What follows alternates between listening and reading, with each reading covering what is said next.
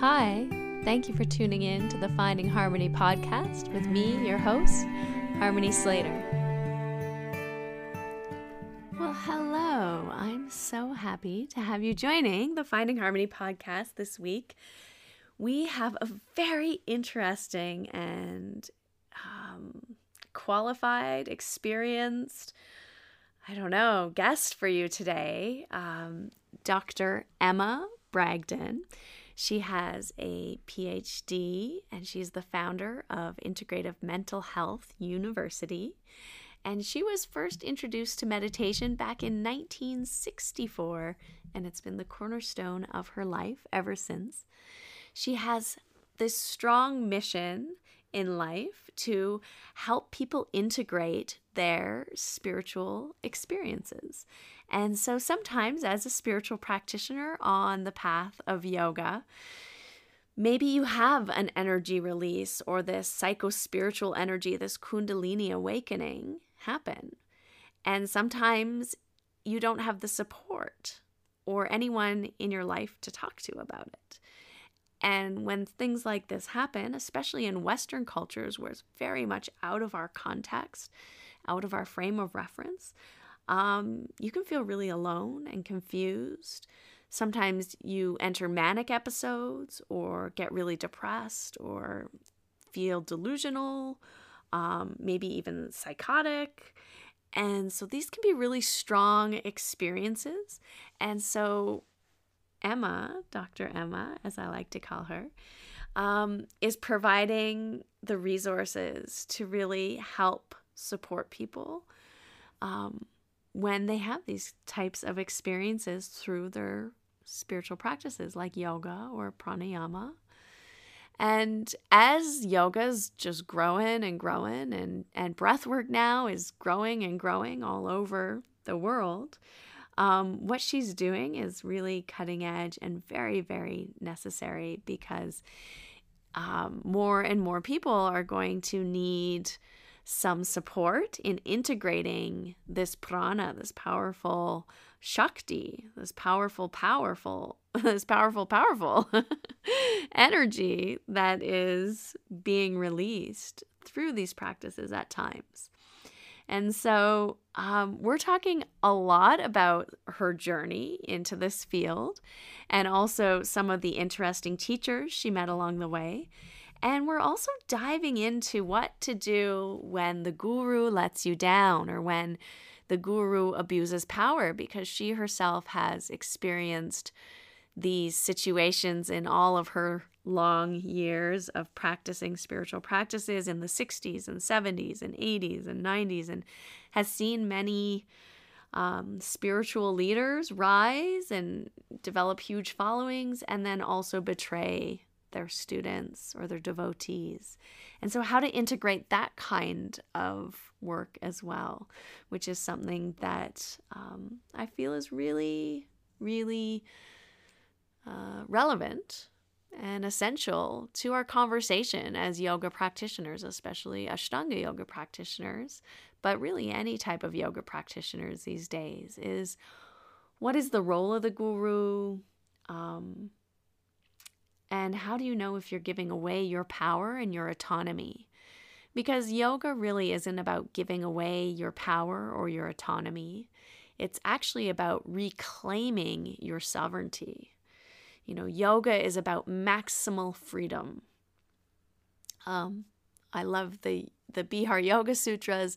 Uh, it's called the the title to it. I think is like the path to freedom, and and that's what yoga is. Is it's a path to freedom or a guide to freedom. Uh, Ishvara Pranidhana is reclaiming your sovereignty, reclaiming your personal power, um, your personal power, which is the ultimate God energy in you. And when you're claiming your personal power, it's not from this ego perspective, this limited ego perspective. It's actually aligning with your true nature, which is supreme consciousness, which is infinite, which is what you might call God or uh, universal energy. But often along the path, we give our power away and then we start seeing someone else as holding the knowledge or holding the key to our freedom. And we put ourselves in a little box or a little cage where we only do what that person, that teacher tells us we can do. Or we put them up so high that there's no place for us to be except under them. And we create these hierarchies and these status structures, whether it's in our mind or it's in reality. And they can become real obstacles, not only to our spiritual growth and development, but also obstacles for the teacher, for the people that are being put up on the pedestals, because it inhibits their growth as well. And it becomes a very tempting place to be put, uh, where then these abuses can happen because nobody is calling you out or questioning your authority or your wisdom or your actions. So it's a really awesome conversation that we're having. And if you'd like to know more about Dr. Emma Bragdon and the work that she's doing and how you can also learn from her, you can head on over to her website. She has a wonderful online course that's called How to Effectively Support Someone in a Spiritual Emergency, which I think would be an excellent course to take for all yoga teachers to get this training so that you can effectively assist your students or someone in your life who may have had a spiritually tra- transformative experience and maybe they're feeling a little disoriented from it or maybe they're feeling afraid of the changes that they're noticing coming up in them. And so, this would be a great course. That's how to effectively support someone in a spiritual emergency. And there is also another course that I think many yoga teachers uh, that I know would be very interested in as well. And it's called Training to Help People Integrate Psychedelics and Plant Medicines. And so, we don't go too much into this, but um, Dr. Emma did a lot of training in Brazil and working in hospitals in Brazil. We do go into it a little bit, obviously, but um, this is a whole other conversation and area that I think is really relevant, especially because there's more and more uh, students of yoga and spiritual seekers out there who are experimenting with plant medicine um, for healing purposes, for integration purposes, for personal growth, for maybe transcendental experiences. So um, sometimes those types of experiments can go a little astray as well. And so this course would just help you know how to support someone who is needing to integrate these types of mystical encounters. So, those are a couple of things I wanted to let you know about. And uh, Dr. Emma also has a course that is about training you to become a spiritual emergence coach. Um, this course is only taught in person and it's taught in retreat, and there's a few prerequisites. But if that's something you're interested in, you can find out all of the information on her website. She only gives the practicum part of the course live. So there is some online study, and then there's some live retreats where you can work on your practicum to become a spiritual emergence coach. So, Lots of amazing things. You're going to absolutely love this conversation. I think you're going to get so much out of it because it's really, really powerful. And to let you know, I will be traveling coming up at the end of May. I will be in York in the UK May 26th, 27th, and 28th. And then teaching my own retreat, which is a deep dive into using these tools like pranayama, meditation, mantra, asana, as well as introspective practices of self reflection, of looking at your beliefs, questioning your beliefs, reframing um, your thoughts, and recreating your belief system so that you can truly step into the type of future, the type of person you want to become. We're going to be doing all of that um, in my 12 day retreat from June 1st to June 12th. There are some six day options, and please uh, email or DM me if you're interested in joining. It's super affordable and it's a very intimate experience. We only have a maximum of 12 people who come on these retreats, so there's a few spots left, and I would love to help facilitate your own. Uh, personal journey in deepening your spiritual practice and deepening that spiritual connection and having those deeper spiritual experiences that we're talking about in this episode so that you can, um, you know, awaken and feel lit up from the inside and really reconnect to your spiritual practice and your disciplines that bring you alive and make you feel alive and give you that that incredible infinite energy where you're on purpose and on point and living your dharma living your truth living your your purpose in your life. So sometimes i feel and find that creating sacred space a special time just for yourself where you don't have to worry about you know feeding yourself and the family and you're in a different context, you're outside of your normal routine, you're in a place where you can really relax and allow your nervous system to just reset.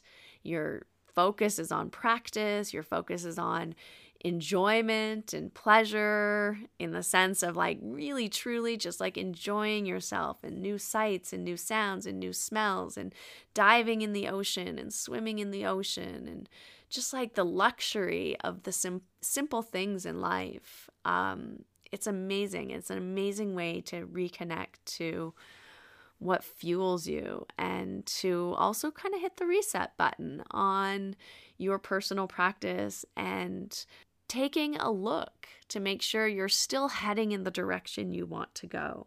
Um, so to me, that's really important is to stop and take a look sometimes to really examine are you doing the things that are going to move you forward in the direction that you want to go?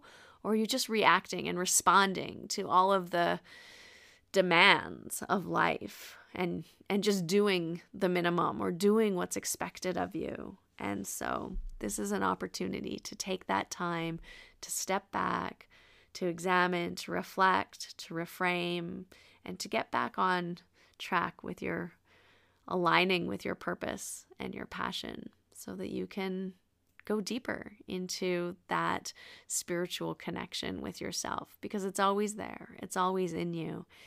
It's just a matter of giving it attention and space and the time to create new neural pathways where you can know how to get into that space, that sacred inner temple whenever you want, right?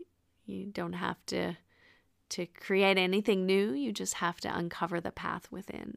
After that retreat, I will be spending the weekend in Munich, Germany, June 16th, 17th, and 18th.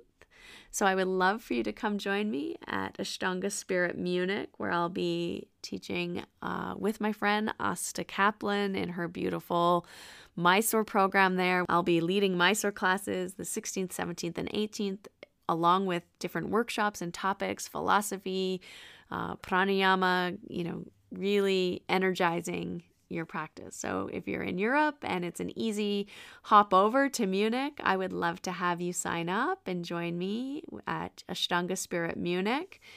June 16th, 17th, and 18th. So, all those links will be in the show notes. And without further ado, let's jump into this amazing conversation with Dr. Emma. That, that Harvard is leading in that, and they're actually inviting people to come have lunch both days for free, and it's all on Harvard. and and I think it's it's two days and a Friday evening as well. So uh, you know, let's say two and a half days of mm-hmm. talks and wow. workshops and papers and and all kinds of people showing up. So I mm-hmm anyway, I'll well, probably show up for some of it. But uh yeah, uh, you should. It's sort of your area, isn't it? Unfortunately, part of my mm. experience, not having been terribly abused, but watching to see what happens in communities when someone, mm-hmm. yeah. Yeah. So. Yeah.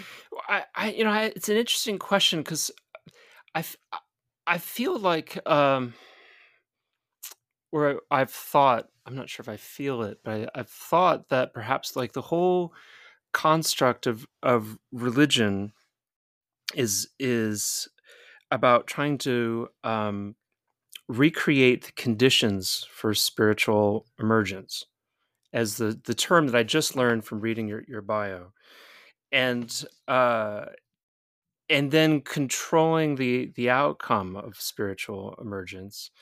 And this is something that you know young young people you know or anyone I guess just you know kind of they they find themselves in this kind of ecstatic state. They find themselves in uh, in a pranic opening and then it's it's amazing and perhaps they're they're charismatic because of that uh, event and then people say well you know uh, ramakrishna is really cool you know he just had this pranic opening maybe we should create a construct around him so that we can recreate this experience uh, you know or the dalai lama or jesus or ramana maharshi or ramana maharshi you know um, uh, Yogananda Parama, Paramahamsa, you know, mm-hmm. anybody. And then um, if you get out of line, we're going to beat the shit out of you. you know and, and, that's then then you know the religion pro, you know you know propagates well establishes like rules and modes of conduct and and you know then some, and then people are you know inevitably abused within this kind of bureaucratic structure i mean just that's what I feel like we're we're dealing with when we talk about like religion. Am, am I do does that am I do you think I'm too cynical? Well, that is a kind of cynical approach. I don't I don't know if if you got the news in um, in Canada, but last week I think it was exactly a week ago there was another big kerfuffle about 600 people having been abused within the Catholic Church. I mean, oh. this is like children, right? Yeah, having been yeah. terrible. Uh, in uh, Baltimore area of Maryland. Oh. I mean, that's just a small area, right? yeah. Yeah. So so that kind of goes along with what you're talking about. It's not exactly having the kids um, be abused as the the shit beat out of them, but abused in other ways, right? Yeah, and yeah. it's the bureaucracy that that held the power, and mm-hmm. even um, you know created secrecy around what was going on. So there was no transparency at all. And here it is, mm-hmm. like 30, 40 years later, in a lot of mm-hmm. cases, and it's coming out. So I don't I don't know about all religions being so toxic um, so I, I, I think I put in my bio that I'm a member of the Self Realization Fellowship and so follower of mm-hmm. Paramahansa Yogananda, and I haven't seen those kind anything close to those kind of yeah. abuses. But it also doesn't claim to be a religion. It's mm. you know one organization. I mean, it, has been called the Church of All Religions. It welcomes people yeah. from all religions, and it doesn't go into what it calls churchianity. Mm-hmm. churchianity, churchianity, I like yeah. that. you know, people just going to church and not really yeah. living it the rest of their life, and it's it's more just you know a fellowship get together and let's meditate because meditate will take us to to um, spiritual evolution. Yeah. Mm-hmm. Yeah. You know, I like that also about like uh the SN Goenka Vipassana sort of organization as well.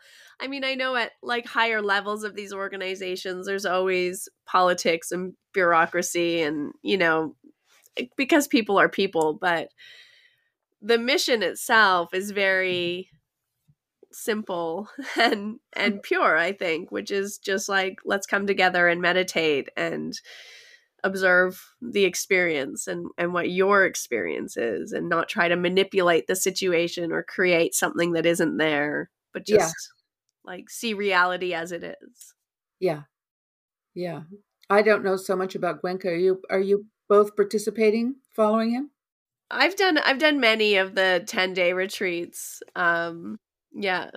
Yeah, silent retreats. I've done I've done one. Uh, I was also initiated into um S- SRP um SR the SRF SRF. Yeah, I was also initiated, and and I and uh, I um, had an extraordinary weekend in in Texas um, with a with a group down there. Um, I, I I'm just I guess I'm I'm wondering if if if abuse is inevitable that you know we we we as humans we we create these kind of um, we try and recreate the forms that that that help us uh, that or or even cause a, a pranic opening. And then um, we try and organize it and then you know someone um, someone vulnerable gets gets hurt in, in the in the process. And i just it, it seems like um i'm i'm just yeah i guess that's i'll just go back to the question if, if abuse is is inevitable. Hmm. well just this week i had a client of mine talk about calling up srf because they were having a um, real wonderment about the kundalini experience they'd had mm-hmm. and they mm-hmm. were eh, really um, discouraged and disappointed with what they got back from the nun. So, um, that's not to say the nun was bad or my or this client of mine was bad or wrong or anything like that, but the interaction was not empowering for her. Oh, and so, you know, you could say, well, that's a form of abuse, disempowerment, or bringing yeah. a person into self doubt and and not really providing a way out of it which mm-hmm. was what her experience was so you know there are lots of different levels of abuse yeah. and, and maybe if if we say the opposite of abuse is empowerment does empowerment mm-hmm. always happen in the in a bureaucratic situation no mm-hmm. but yeah. i hate to call it abuse that's pretty strong although i've seen a lot of it or not mm-hmm uh, not been i don't feel like i've been victimized by it as it were. Mm-hmm. but um and and probably because my my red flags went up and i said oops time to leave. Yeah. Not okay for me. Mm-hmm. yeah it's so, helpful to have those red flags and to yes, listen to them. yes it is. If we have the wisdom to listen. But but um, uh, in the process, I also, you know, look back over my shoulder and say, "Ooh, there are a lot of people have just gotten really wounded, and I'm yeah. very sorry about that, and I'm not quite sure what I can do about it." And it's it's created in some circumstances a lot of moral dilemmas for me, actually. Mm-hmm.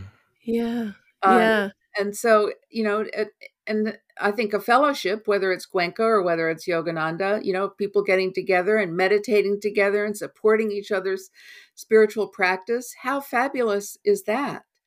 And yeah. and yet, yeah, I agree. So when it gets formalized in a way where some people are going to be um, disempowered, mm-hmm. get the approach of difficult territory. Yeah, it's so interesting. I mean, because we come from this community, you know, the Ashtanga yoga community and and have that as our background and and in some ways it is sort of like a fellowship where people come together and practice you know asana together and yeah. support each other in their in their spiritual development and growth but it, it is a little bit sinister in a way because humans are humans and so there's always like a little bit of competitiveness or a little bit of like i'm better than you because I, you know, have went to Mysore before you, or I can do advanced yeah. asanas, or you know, oh, you're you're a little bit too chubby. You need to diet a bit more so that I feel like there like there's a, a good metaphor for what you're describing, Harmony. Yeah. And that's like when you see uh, dogs at the park and an an alpha female puts her paw on a young pup and pushes him to the ground. Yeah, that was my experience in Mysore. Right, is that the older the older students, uh, especially the women, would, would put their paw on me. It's like this is we're gonna we're gonna create normative uh, mores for right. this this culture that we're creating, and you're exceeding them. You're exceeding those boundaries. Right. Well, there is always that like normative behavior and like things that people are kind of trying to or emphasizing and Mhm. certain behaviors get rewarded and certain behaviors get kind of ignored or shunned or so how do we like deal with that not that you have all the answers but it's I- complicated right It- it's complicated. I know. I know. At a certain point for me, uh, about twelve years ago, I said, "I I've had it. I'm going to be only with someone who's recognized as as self realized."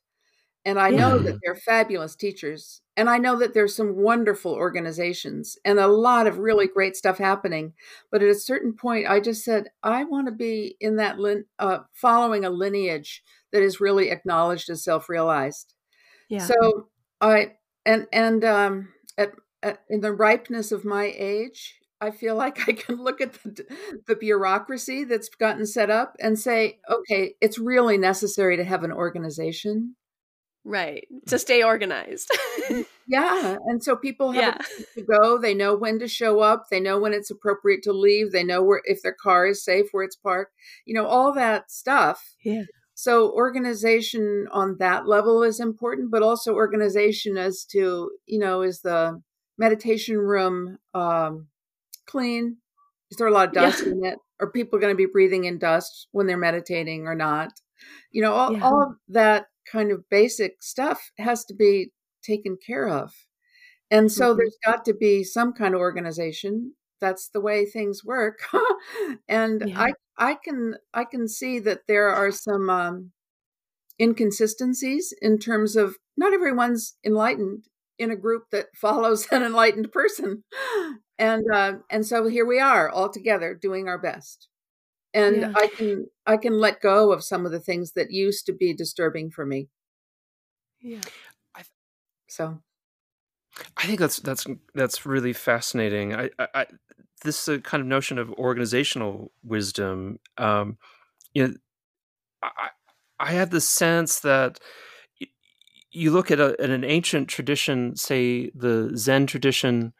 Uh, or the Tibetan Mahayana tradition, and you have ancient organizations with understandings of how growth, pranic growth, or Kundalini openings can happen in a safe way.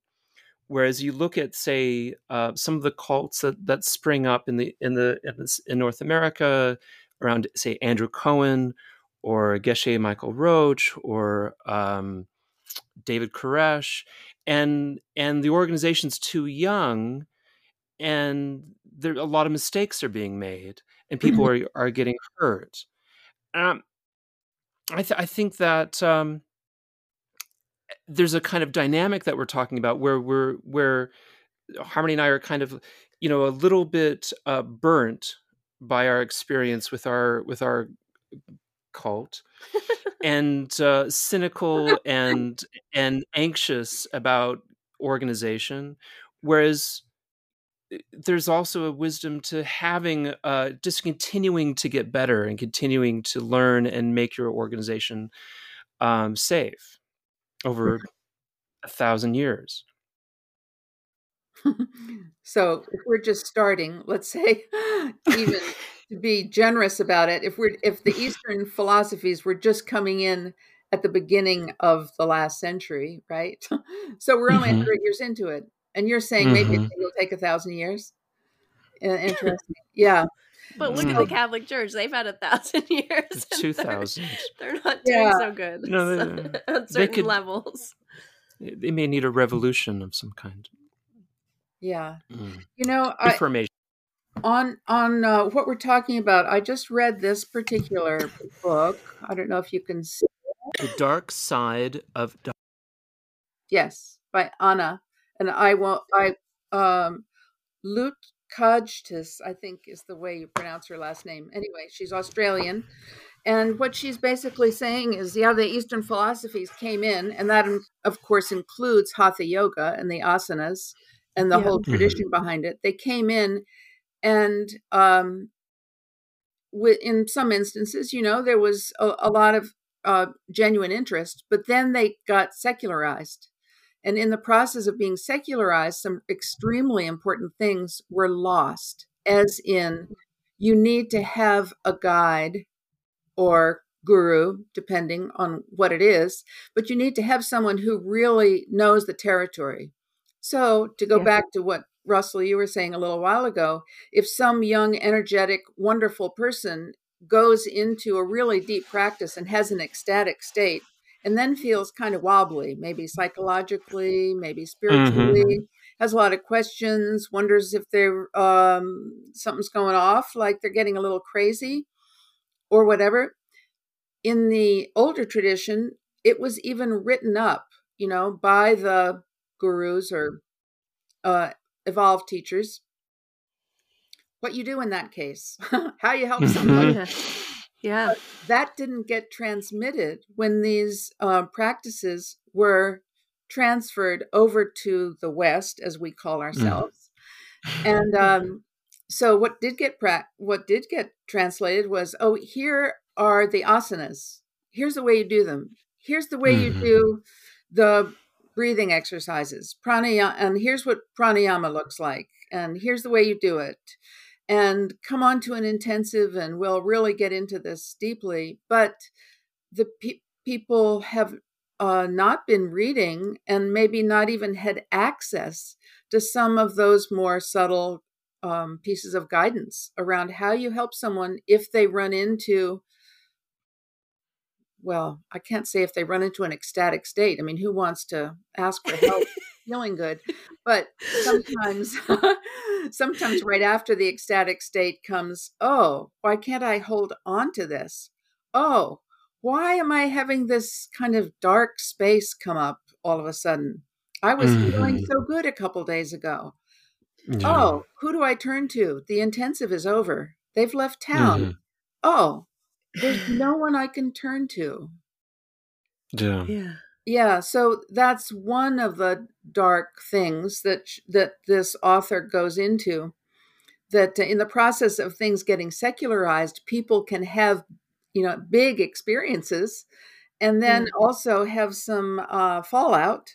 As and sometimes it means oh, in the process of having expanded consciousness, I now see that I was sexually abused as a kid. All those Right. visions came to me.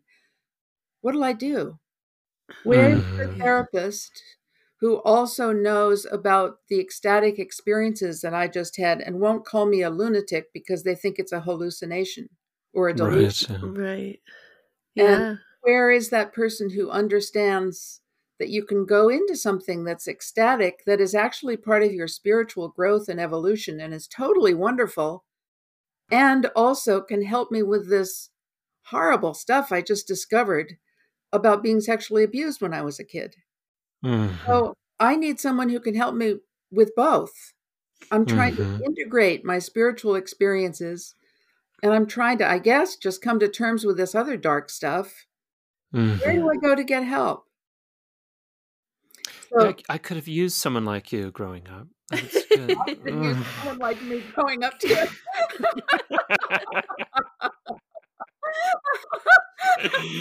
I was really lost, but but you know that's one way to learn the territory, isn't it, Russell? yeah. Yeah. I think I'm I I'd like to I I I, I tend to want to kind of create a kind of linear bio of these podcasts if you if you forgive me. um I, there's we've touched on a lot of different areas like uh uh the Institute for Transpersonal Psychology integration uh Suzuki Roshi Paramahansa Yogananda Oh, um, your childhood with your parents that was maybe left you wanting. Um, I, would like to just start from the beginning.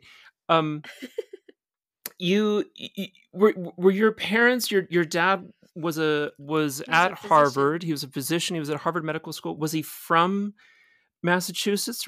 Did they did they move there?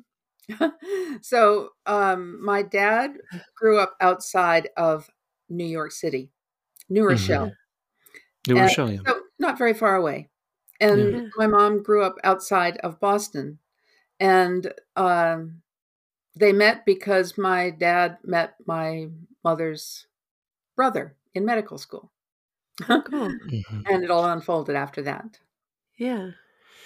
Yeah. So you're would you? I mean, you, I think you'd have to, to, kind of describe yourself as, as coming from a, a well-to-do family, um, a a nice family, uh, not very different from from mine, and uh, and you grew up in that in that um, in that environment, and yet you you you said that um, your parents had had issues and you found yourself kind of wanting a, a, different way of life and i wonder if you could speak to that at all. Sure. So i would say that that my background was privileged. I don't know about that well to do maybe i put that in my bio but I, was, I, was, I didn't want to insult you by using the word privilege very yeah. old fashioned yeah well to do you know, like i mean that kind of nails it i was given a lot of um, experiences that that other people don't have in you know mm-hmm. summer vac- whether it was summer vacations traveling or camps you know various yeah. things so i and and a, a very good um, school elementary school so i i'm mm-hmm. very happy about that but in terms of emotional what we now call emotional intelligence being able mm-hmm. to name your feelings being able to talk about your feelings, being able to listen as other people talk about their feelings. We didn't have that. There was, my parents were not educated in that. They weren't skilled in that. And so that was kind of a desert zone yeah. to bring up the environment. And then, in, spiritually speaking, um, my mother had some affinity for Unitarianism, and my father had some affinity for the Episcopal Church, but there were no prayers said, you know, at uh, grace or anything like that, or no conversation about God that I can remember. There was plenty of song, which was beautiful, singing around mm. the piano. So mm. I got some really great music, and some of that came from uh, church music, you know, hymns. Yeah. Mm-hmm. yeah. But um, but there was no conversation. So how does a kid formulate, you know, questions like why are we here? Where do we go after death? What happens at death? Yeah. Like that. Mm-hmm. So here, enter your dog in the background, and I'm thinking, oh yeah, yeah. yeah she, she's so, also curious about death. and it was it was actually being around my dogs that taught me a lot about all that. Because oh, wow, yeah, with the dogs, you know, there was I yeah. watched a dachshund give birth in my bathtub, and um, and then there were some dogs that died, and yeah. you know, but there was confrontations as a kid and and there was just a huge amount of love affection from animals and so anyway, anyway the spiritual and emotional side of things was not really attended to is where i'm mm-hmm. going in in within my family of origin yeah. Mm-hmm. and, and and I and I knew from other circumstances, like other families, as well as animals and nature, that there was something else, but I wasn't quite sure how to integrate it and move mm. in that mm. direction. I was kind of lost in that department. Mm-hmm. And so did you did you consciously set out on a spiritual journey looking for answers? I didn't know the word spiritual, really. Mm-hmm. Yeah. So, you know, that was uh, a, um, just not in my vocabulary, really. I knew yeah. about mm-hmm. religion, but uh, right. spirituality but I had I had had uh, very profound dreams, some of them lucid dreams about Native American um, coming oh, coming to get me actually in my yeah. and yeah. to release me from the house I would I was brought up in. Wow. Oh, that kind of coming to get you. Yeah, yeah, not yeah, not coming to get you, but like coming to save you. yeah. Well, I I did interpret it in different ways. Yeah. You know, at first it was scary, and then I started realizing, wait a minute, I feel really at home where where they're taking me. Mm-hmm. So so there was something something going on innerly, you yeah. know, and and then um, as time went on, I was able to meet people from that tradition and I had a mm. real affinity with them. And I mm-hmm. was able to meet people also who were interested in psychic uh, phenomena, and Yeah. that was of great interest.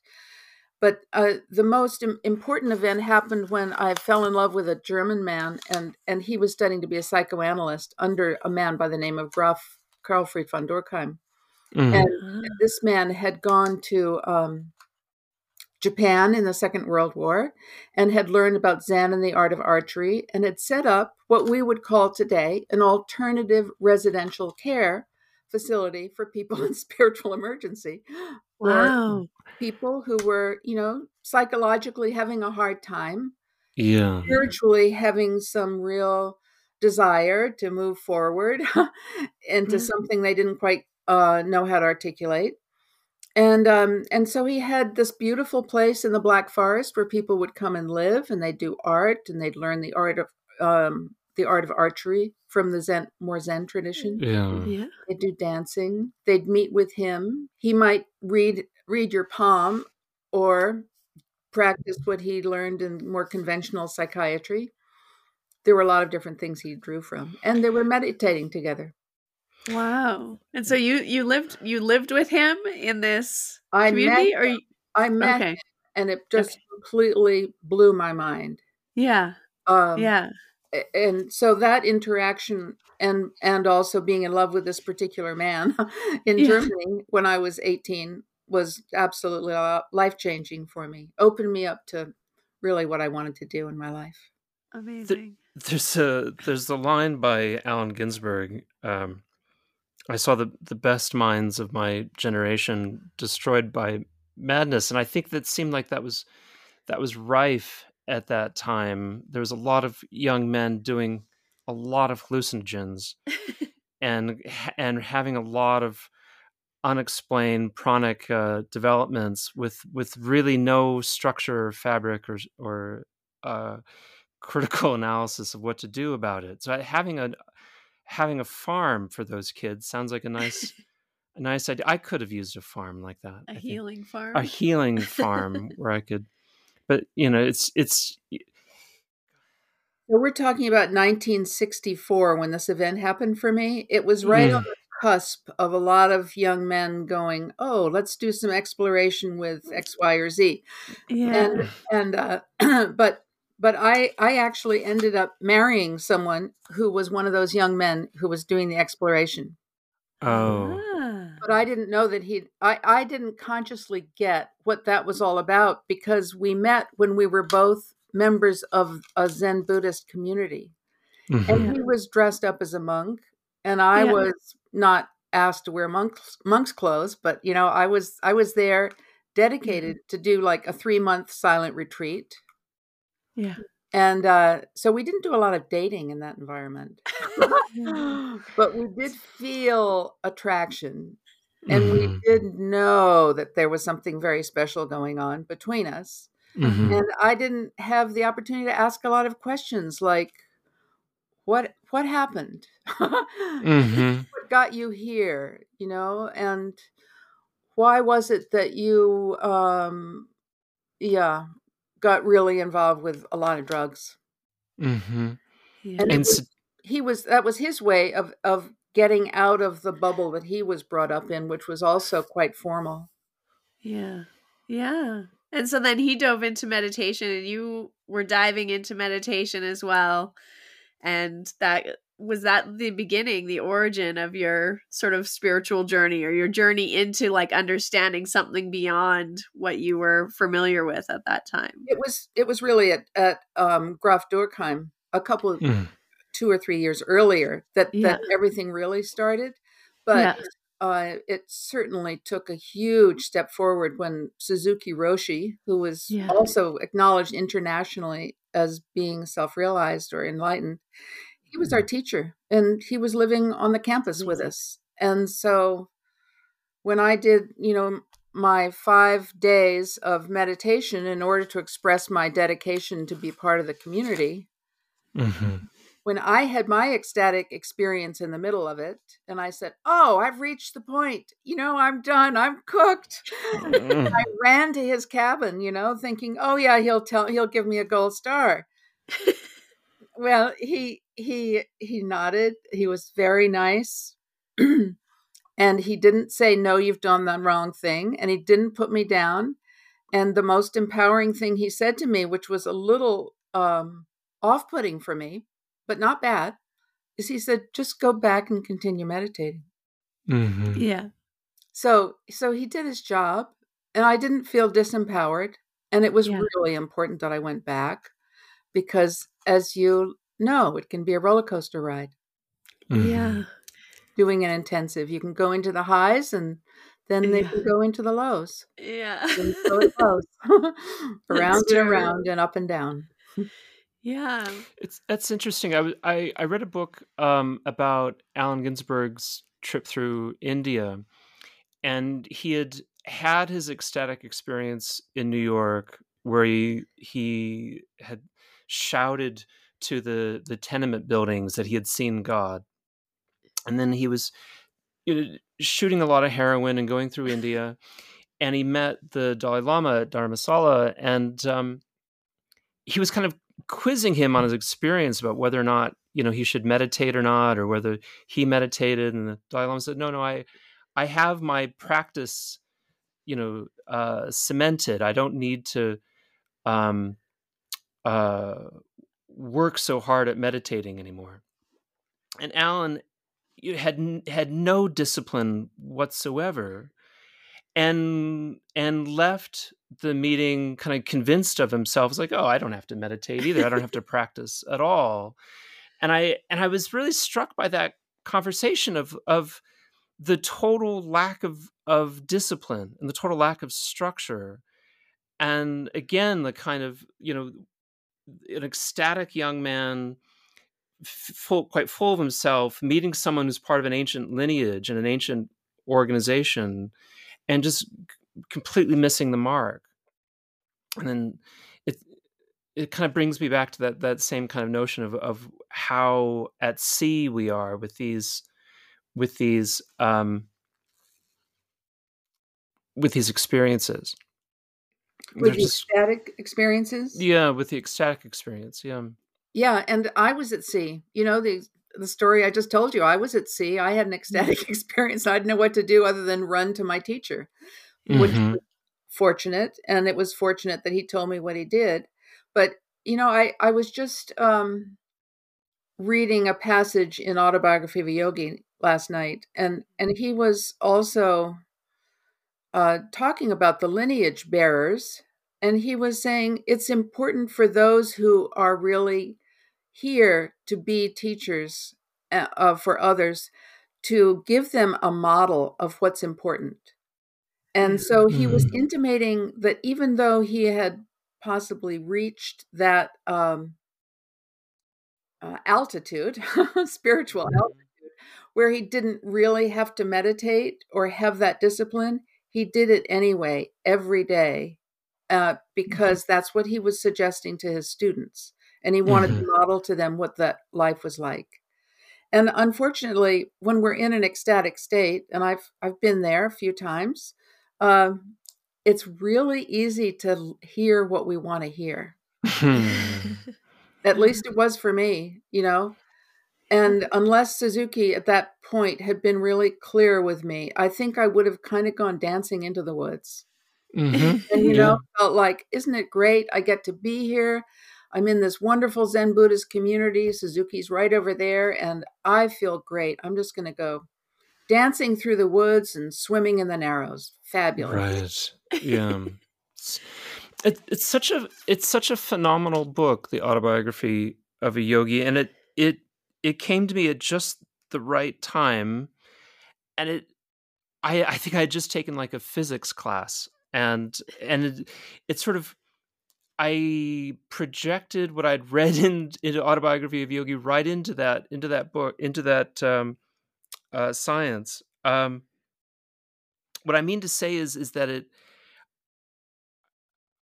I was so struck by the notion of what of what God was and what God could be. And it was just such a shift in perspective rather than God being something there and perhaps embodied and personified, which always sort of seemed a little suspicious to me. that God was literally all things and so just the act of moving your own hands was a kind of act of God.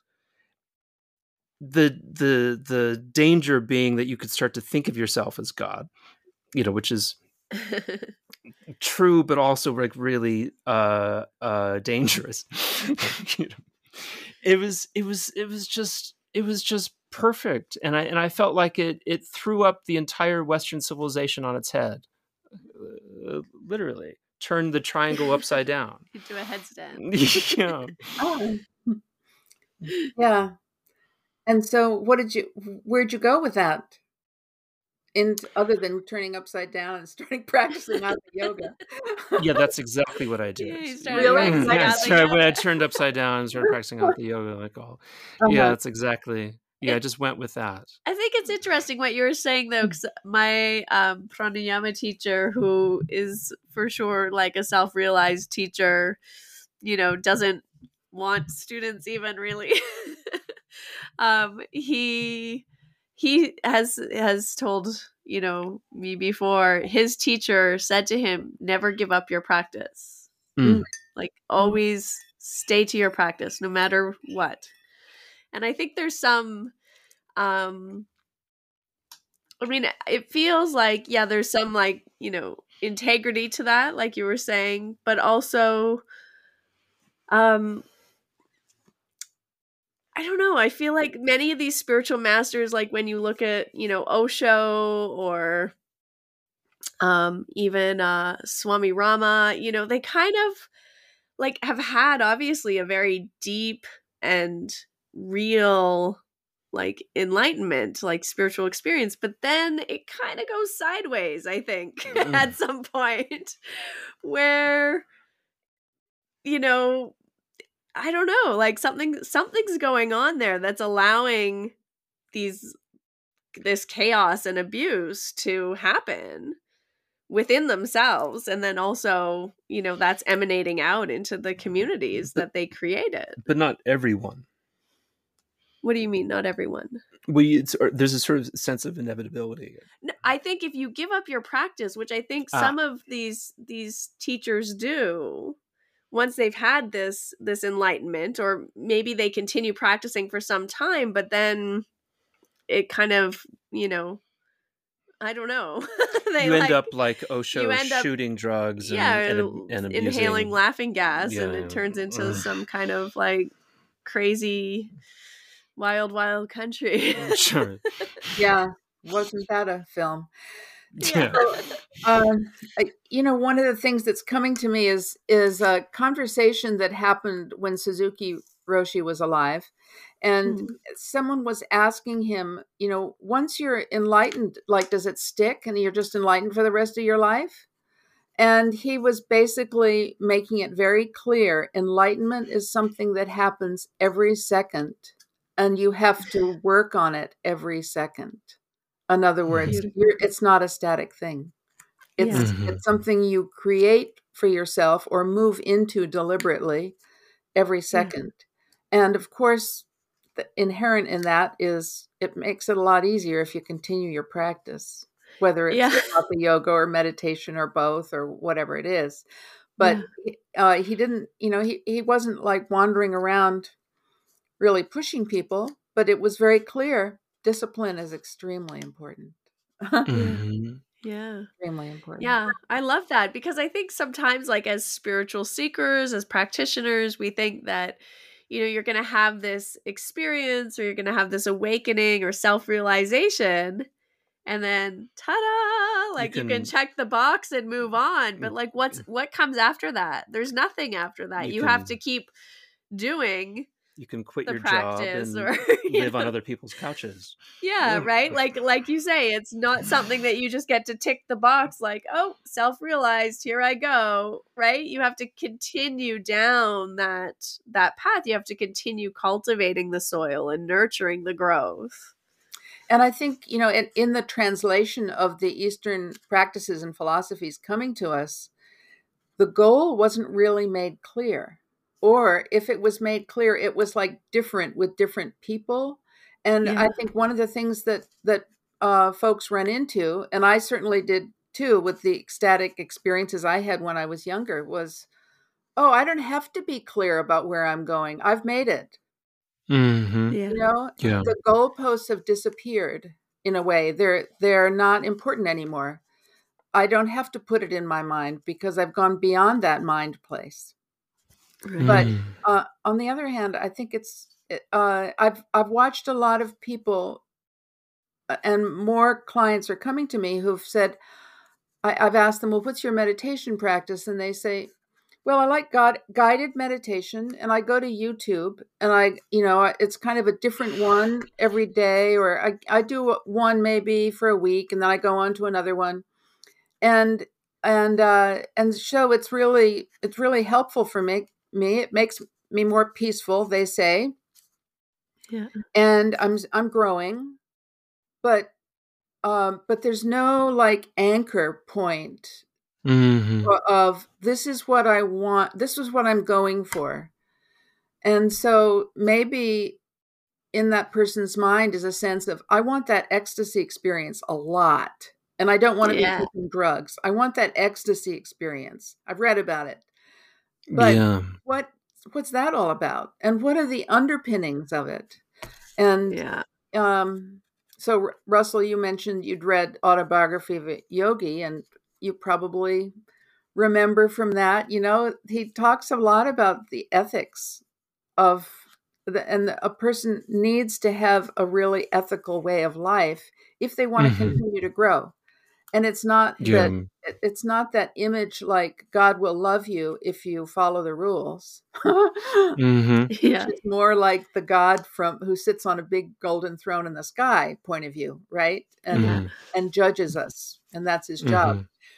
But but more um, a place of well, if you want the technology to move into that enlightened state, and so you want to know what the steps are to move into that enlightened state, which is, of course, being happy, being really happy, and realize that uh, you know leading an ethical way of life is an important part of that. Mhm. And um, I love it.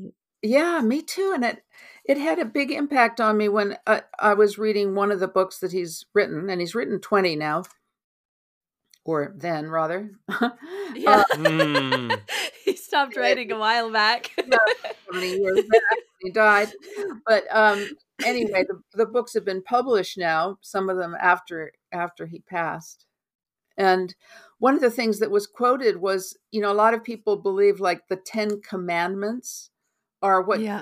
God uses to judge us, and if we haven't followed the Ten Commandments, then we're thrown into hell. Some awful, you know, video around that Mhm. that people Yeah. carry internally. And instead, the point is made those are not 10 commandments, as in, do, unless you do them, you're going to be in big trouble and not get any Christmas presents. It's, it's more like if you want the technology to move into those higher states, follow these. They're basically stepping stones to happiness. yeah. Mhm. Boy, Yeah. that sure shifted my point of view. Mhm. Yeah. And yeah. it's not I that love I- that. yeah, it's not that I was living in that more Christian oriented place because I wasn't part of a Christian church at that particular time when I was reading it. But all of us have been brought up in the West with a pretty Yeah. Christianized Sure. culture. And so Yeah. I, I think a lot of us on a deep level kind of are wed to that archetype of, oh yeah, God, the one the guy who sits on the throne with a big stick and judges us. Right. Yeah. Yeah, yeah, it's amazing. When I lived in Thailand, I really realized how um enculturated we are versus like living in a culture that was, you know, based on Buddhist philosophy. Very different understandings of of actions and behaviors and right and wrong and if there even is a right or wrong different ways of responding and interpreting events that happen to you as a person and i i was amazed actually to see like oh even if you're not christian you're still uh, very enculturated in this dual world where there's right and wrong and good and bad and this way and the wrong way right Yeah. and and when you grow up in a more Eastern kind of context uh, that's based more philosophically on Buddhism or even, um, you know, Indian sort of yoga philosophy, it's more about um, this is the way it is. How how am I responding? Mm. Right? Mm. Am I am I accepting? Am I rejecting? Mm. Am I doing something that's helpful to the situation or harmful? And so mm. I always like to think of those, you know, ethical precepts. You know, in yoga, we have the yamas and the niyamas, but thinking of them like non harming and truthfulness and non stealing. It's not about, you know, being good or bad or right or wrong behaviors, even. It's about what's going to be helpful to your growth. If you're you know, continually stuck in harming others, then you're creating this karmic cycle, right? And also, the harm you have to generate in yourself first in order to harm others is extreme. You can't reach self realization. You can't reach this awaken, awaken place if you're generating all of this inside of yourself all the time that's then being projected out into the world. And so it's not helpful to your spiritual practice. If you don't care about spiritual practice, then, you know, whatever. But it's more about, like you're saying, having that goal, right? And understanding, like, why are you doing it? You're not yeah. doing it to be a, like, a good person, in quotes, right? You're doing it because you want to have an easy path. You want to live in that space of sukha, right? Like that good space that peaceful, happy, you know, positive space as much as you can because it's much easier to to reach enlightenment. It's much easier to experience self-realization when you're cultivating that kind of space. If you're cultivating suffering all the time, you're just generating suffering, right? It's very hard to to awaken to love and infinity and beauty and all of the things that that are, you know, reality in, in many ways when you're stuck mm. in that other negative cycle. Yeah, well said. Thank you. Yeah. No, I just I think it's I, I love hearing I love hearing that take on it too of of what you were saying because it reminds me of how how we often, you know, put our own westernized understanding of things on eastern philosophy or we look for ways that it reinforces our own understanding of mm-hmm. the world and that kind of keeps us stuck actually and also confused. Eh, I was uh, confused i think is a good word to use too. Yeah yeah. David um, there's a, the historian david graeber um, wrote about this this notion that you guys are are talking about of this kind of christian christianized um, projection and he was talking about this kind of his book debt and that when you're as a in a christianized world you kind of grow up in a world where you're conditioned to view your your life as a as a as a debt that you owe someone mm. something mm. for your your the, the basis for being alive and then that person is going to judge whether or not you pay back the credit that you owe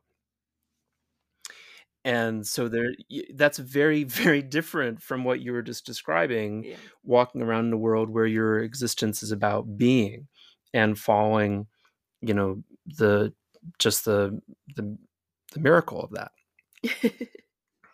maybe that maybe that's still a kind of christianized um, projection on on being but um, i i want to i want to ask you um uh, about Suzuki Roshi, you were you were there, uh, I guess from uh, sixty seven to seventy one. Yeah, is that right? Correct. And where was that? Oh, where was the center? Well, the first interaction that I had with the San Francisco Zen Center was in Green, was not Green Gulch Farm because that came later, but is often associated. But it was called Tassajara. It still is Tassajara, okay. and it's yeah. in the Big Sur Mountains. Right. So okay. Yeah. I was fortunate to get there basically right after the gate had opened. You know, they were just opening it up. They had purchased it. It was going to be dedicated to the to Zen practice, but they were also having guests come in in the summertime where uh, through whom they could raise money to keep the monastery going. Right. Okay. Like So- special workshops or retreats or Well, not like even that. that. In the beginning, it was like give them what they have had before so they'll keep coming, which is meat and potatoes, and they want to go, Right. Uh, Right. you know, that particular kind of diet, which is Yeah. very different than what the monastics were being fed. And uh, with, and uh, that's, I'm not judging it. I'm just saying, Yeah. real different because I worked in the Yeah. kitchen. I remember it was real different. And uh, so they were in the uh, people who were used to coming up there and paying for the gift of staying in the cabins and eating good food and going to the hot springs. Yeah. They were really subsidizing the growth of the monastery at that point. Amazing. But but that must have been nineties. That must have been really sort of terrifying for your parents. You you left Massachusetts and went all the way out to California, which is like the great frontier, like a wild land, and then moved to to San Francisco to the to the Zen Center. Like that's just I can't imagine anything more horrific for Episcopalian parents. you ask amazing questions. Uh, so, uh, just to to reel back my life story a little bit more, my parents actually separated when I was 16. My mother moved to Vermont. My father stayed Okay. in the Washington area because he was at that point doing research at the National Institutes of Health. Mhm. And um, my my mother um, wasn't aware that I was moving to California to join a Zen Buddhist center. Oops. Whoops. I wasn't either. I. I wasn't aware of it at the time. I thought what I was doing was picking up on an invitation I had to be a teaching assistant for a well known artist at the Oh. University of California. I had Yeah. been given two um, invitations by two different people, one in Canada, one in California, to come and be their TA as an artist in the university. Wow. And I What thought, what artist was that? "But cool. Yeah. Uh, yeah. So, ceram- a Uh, ceramic art artist. Really, the not the guy that does those pillars. pillars. Uh, pillars with like little heads on top of them. That's ceramic artist. Never mind. oh, no, um, for some reason, uh, it's just escaping me. I, I'm gonna, I'm going to claim a senior moment right now. let's call it let's call it discretion. And Okay. and so you you would take you would you would you Robert, Ar- Robert Arneson is the name of the man. Oh yeah, I was that's who I was thinking. Okay, wow, amazing. That's amazing. Wow. So he invited me to be a TA, and I said, "Oh, that sounds good. I need to escape whatever patterning is going on in the eastern East Coast. I don't Yeah. know what it is, but I got I got to leave." and so I went, and um, to finish my university because I I left the university I was in in the in um, on the East Coast and went to the West Coast Wow. to be a student and a TA. So that got me out there. And then um, I had the opportunity also to work with Peter Voulkos, if you know the ceramic art world. Well, he was Mhm. he was at the top of it, and he was working at he was teaching at the uh, in Berkeley at the time. So I got to Ah. work also with him. And then at a certain point, I went, okay, I've been meditating, and there's something about meditation I really, really want that I'm not getting out of the art world. Yeah. And that took me to Tassajara for a weekend just to check it Mhm. out, you know? Oh, what's Right. going on down there? So I drove Yeah. down and I thought, I'm at home. I'm really at home. I'm really, really, really at home here. and so that um I I made a shift and and moved Wow. down there and they accepted me as long as I would meditate for 5 days first Yeah. Incredible. to show So my then- dedication. Yeah. How did you then come into the um, fellowship for self realization? That's a pretty long story, but I'll I'll, I'll make it shorter. Um, Okay. and, and that is so Suzuki Roshi passed away in 1971, and that was the reason that I um, left the Zen Center. Really, in Yeah. I mean, I, I Mhm. left the dedicate the dedicated place I'd been in. Um, and the person who was going to follow him was someone that I didn't have a sense of uh, trust in as much as I Yeah. trusted Suzuki. Mm-hmm. Yeah. So, um, so then I, I, I was able to actually learn from some Native Americans who I ran into synchronistically, and that occupied a very important place in my life for 20 years. Mm. Wow. Um, and these were people who were recognized in their tribes as the spiritual and legal head of their tribes. Wow. Well, okay. for one, the spiritual and legal, for the other, spiritual. And so that was extremely fortunate. And then um, I was teaching for over 10 years and traveling internationally and teaching a particular course. And that took me to Brazil to teach people who were learning how to teach the same course.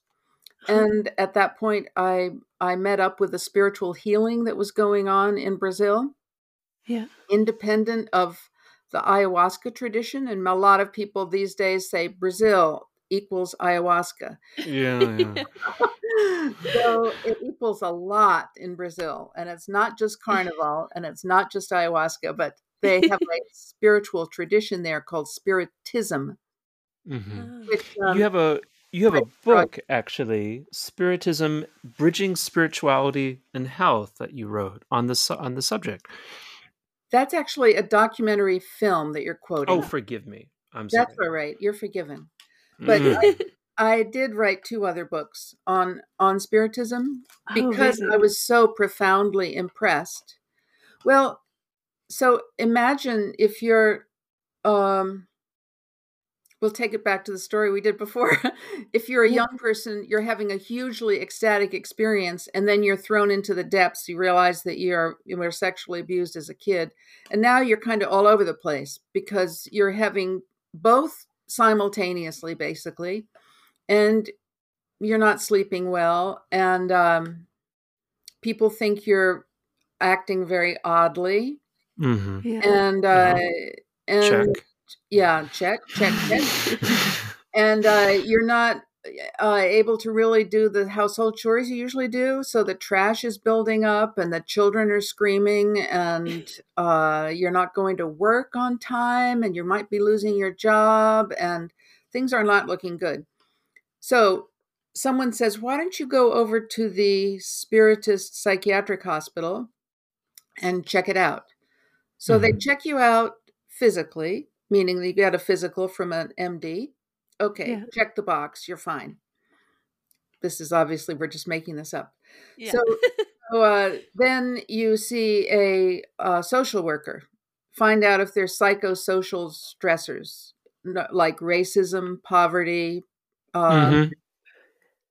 can't work yeah. Yeah. drugs you know whatever it, it's all kind of becomes part of your of them looking at you and assessing Yeah. and then you see a medical intuitive who says oh Ah. this is what's going on um maybe you actually might be a uh, energy healer in the rough and Mhm. integration process we're happy to help you with that and also provide training so that you can become an energy healer Uh-huh. So this is That's not sound, fantastic. that's not sounding like a conventional hospital in the Not whatsoever. Not at all. No, it, it actually sounds like a like a segment from the film Brazil. it's just very like we're gonna. It's it's uh it's so it's such an organizational. It's it's oh it's just too surreal for words to even he- to even hear that that process. So, Russell, I had the opportunity to um, travel to to visit some of these psychiatric hospitals. They Mhm. also provide a similar kind of care in community centers in Brazil. Mm. Thirteen thousand of these community centers, fifty spiritist psychiatric hospitals. And they're not into proselytizing, so you probably never heard about it. And I never heard about it even in graduate. Wow. It was like total thirteen invisible. thousand. Thirteen If, if you told me that there were 13,000 students, I wouldn't have believed you. There are a lot That's more. So yeah. 20 to 40 million Brazilian people access these spiritist community centers or hospitals, if they want to um, to come to terms with the spiritual side of whatever disruption they're having, whether it's Yeah. physical, emotional, or spiritual. So Wow. yeah, That's extraordinary. so that that doesn't mean they replace allopathic medical stuff with spiritism, but it Mhm. might mean you know they go to their dentist and find out that there's something going on with their jaw, and then they also go to a spiritist center and say, well. You know, there may be some kind of karmic issue going on here, or let's do some spiritual healing into your jaw, and this might be helpful.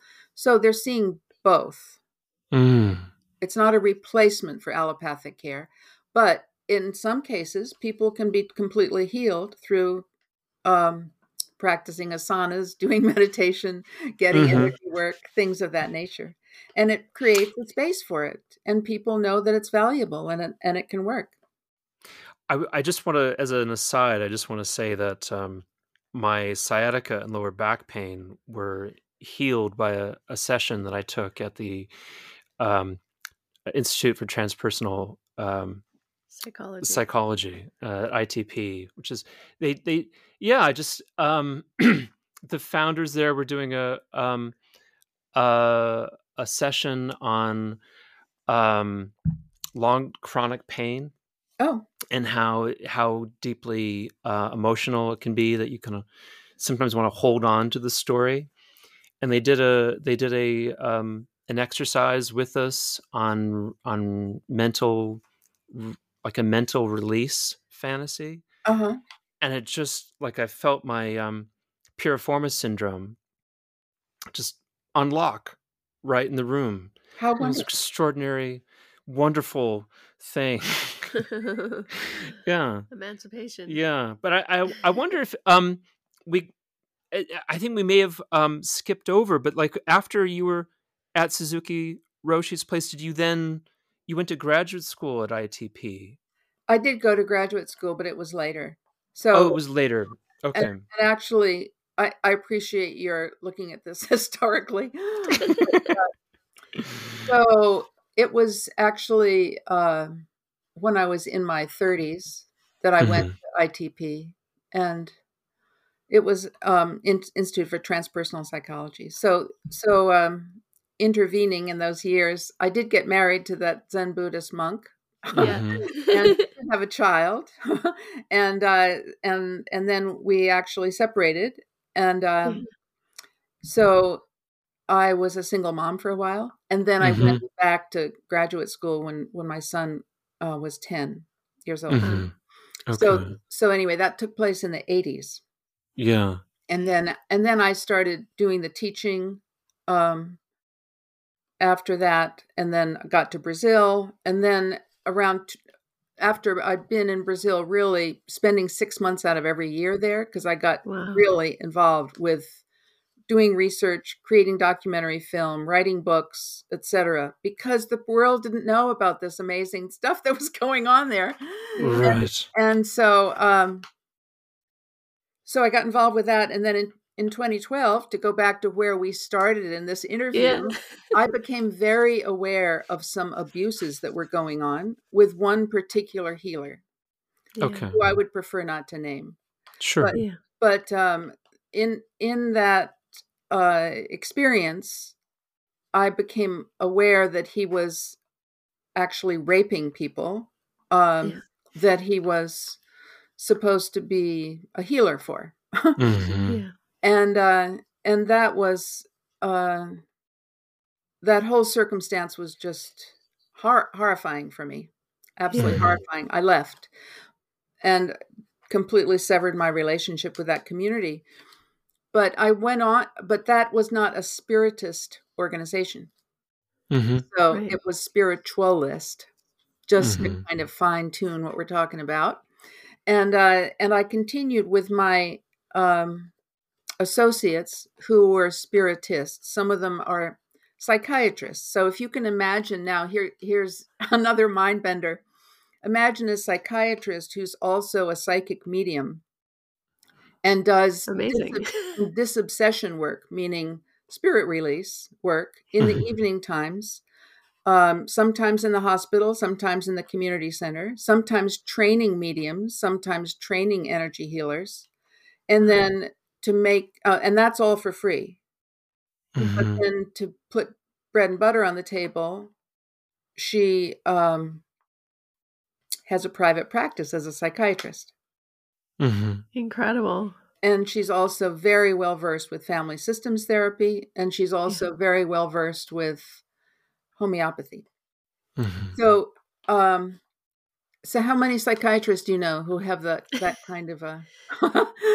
Not Yeah, many. Psychiatrists and maybe psychologists, you know, maybe not Well, psychiatrists. yeah. No. I'm talking about psychiatrists because they're Yeah. usually their training is even more narrow, right? Yeah, Yeah, yeah, yeah. yeah, and yeah. psychologists, especially, are even being asked these days to really broaden out their Right. their Yeah. know-how, especially with the Yeah. psychedelic movement. But Yeah. psychiatrists, uh, yeah. So anyway, I I still maintain strong associations with um, psychiatrists and medical doctors who are spiritist, and I Mhm. take uh, once Wow. a year I take um, a group of healthcare providers down to Brazil and spend a week there so they interact with these people and get to see the whole paradigm in process in the Mhm. hospitals and in the community centers Normalize it. And so you know, yeah it's a paradigm to, that has been life changing for all the people who have gone It's so interesting because it reminds me a little bit of, um, you know, the way that midwifery has come back into Oh, our yeah. Canadian medical system in particular, where if you are not having a high risk pregnancy, pretty much, I mean, at least this is what it was like for me on the west coast of Canada when I was pregnant with my son, is they said, well, you need to go get yourself a midwife. it's like, what? Okay, sure.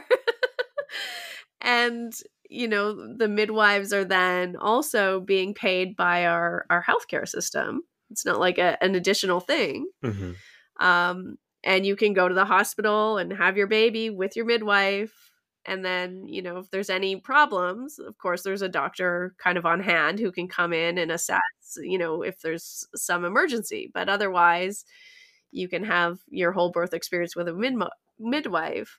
And it almost is like um this this spiritism and this tradition in Brazil that you're speaking of is like kind of taken shamanic kind of healers in a sense you know spiritual kind of shamanic tribalist sort of um the same as midwifery right E- except it's with spiritual practice yeah and integrating it into a, a more um uh postmodern medical system i don't know like a like Mhm. a like integrating it into the medical system in a way that's like we need to take care of the spirit and there's a, a particular you know tradition that we can bring in and integrate and and it's really beautiful to hear this. Well that's that's well put because if if you do go to a spiritist psychiatric hospital they do have everything there that you'd find in a conventional hospital. It looks Yeah. i mean it doesn't look exactly the same because they usually aren't well as well funded. So some of the buildings are older but Yeah. um but on the other hand you know if people really need meds let's say they can't sleep at all and nothing works then Yeah. psychiatric meds can do the job but hmm they aren't over relying on psych meds as we Right. tend to do in the west Right. yeah and and so it is different that way and and i i've asked many times harmony well gee whiz this sure feels a lot like uh shamanism to me you know Right. spirit release energy work and um and some of the spiritists will say oh yeah there's a lot a lot of harmony with it. And some of Mhm. the spiritists will say no no no no wait a minute. We started from a french academic who was right. really studying mediumship and and channeled materials and what can we learn from channelers. But he was a french academic. So so it all came from that really. But, um, but you probably know brazil has a lot of integration that Yeah. we don't have as much in north Mhm. america and so the shamanic world well let's say it this way the people who came from africa to to be workers and slaves. Yeah. And the indigenous people and the Europeans that came into Brazil all have intermarried to an extent that we don't see in the West as yet. And Mhm. so Yeah. the shamanic tradition was kind of easier to accept for everybody. Yeah. Yeah. Yeah, we had a we had a guest on the show who was um uh was telling us that uh African the African uh ex-slave population is like over 60% of Brazil. And so it's very very different from you know the the 5% that you see in in North America or oh gosh, that's a lot less in Canada, isn't it? Um, one thing one thing I wanted to to say was uh the reason I, I had moved to to San Francisco is my my ex-wife was wa- was going to ITP to Oh. study to be a, a psychotherapist. Um it's a whole other story there. But um one of the amazing things is, is- uh my yoga student uh the late uh Frank Sclafani um got her a job at Kaiser Permanente and one of the extraordinary things that I that I saw that I was witness to there in that organization was their they're realizing how inc- how much money they would save on um, On- Healthcare? on healthcare if they could get people um, I forget what this word is called when you get them before they get sick preventative Preventative care. Uh-huh. preventative care and so they the whole kind of institution said we could save billions of dollars a year if we could keep our members from being sick because we're you know basically an, an, an hmo we're an insurance conglomerate and we lose money when our when our patients get sick and we have to care for them. So we we could keep them from being sick then we're we're going to be making a lot more money. And what you what they what i saw was the MFTs and the the marriage and family therapists were all being pushed. You need to get our clients meditating. You need our you need to get our clients doing yoga. You need to get our clients involved in more shamanic practices so they can have a and it's part of their they called it the, the be well campaign and we can get them well so they don't get sick and it's just it, it's like it when I'm when I'm what you're describing Brazil and what I what what the that what I saw at, at Kaiser's like there's you could really see how the one could grow into the other but it's just such it's just so much in its infancy. But you know we we we need just so we need more and more people like you kind of you know advocating for it. Oh, yeah. Well, I'm doing my best. I'm doing my best, Russell. And you know, there there are people like you, and maybe Harmony, you're you're with us in this nest, who say, "Wow, we really need this." You know, this Yeah. is a Mhm. paradigm. It's actually been you know alive and well in Brazil for over a hundred years, and so they've been Mhm. cultivating it and making you know progress with it, and still doing research to make things better. So um anyway it's we've got a model here. Why don't we incorporate it? It's working. But, Totally. um, it's so very different than what we have here. And Yeah. we're still you know in the conventional world we're still trying to figure out like what's consciousness and is, Right. is there a what is that? And Is uh, spirit? Yeah. and shouldn't we just be treating the body? Because the body's kind of just like a machine right? It's just like if something breaks down you replace the part or you Yeah. put some kind of different gasoline in the in the cut cut cut cut I'd love to talk Mm. to you about about like I mean there's just so many things we could talk to you about this. I mean so many different directions I want to go.